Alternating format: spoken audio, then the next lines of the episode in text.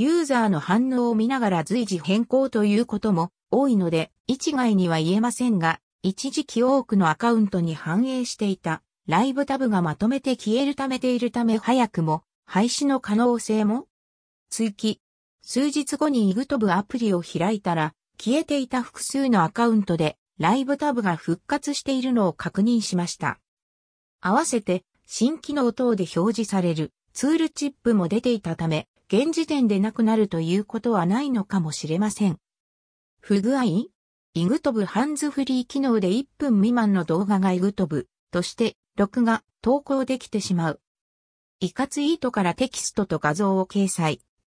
1分未満の動画がイグトブとして投稿できて、宣伝も可能な具体例。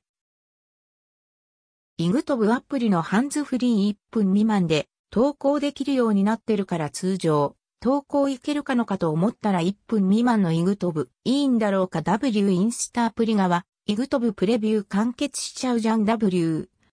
ハンズフリーからの投稿画面の時点でシリーズとか出てるから判別は可能。途中で分岐メニューとかもなかった。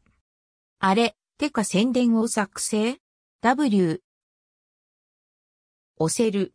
数秒の動画。投稿したけど、広告配信画面は表示されず、ホームへ遷移。そして、イグトブアプリフリーズ。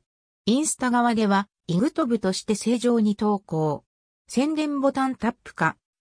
オリジナリートウィーティドバイコーキチ高橋、ライオンの顔、ツイッターインスタ最新情報、コーキチ T407、22、2021。明らかなバグ、不具合と思える。実際の3秒イグトブ動画。前回書いた記事で触れた変化のイグトブ単体アプリ内にインスタグラムの通常動画投稿が表示されているというものがあった。その絡みで、ハンズフリーから通常動画投稿ができるようになったということかと思ったけど、そうではなさそう。この店について新たな変化などあったら、随時お知らせ予定です。細かな点は、ツイッターやポッドキャストで配信してます。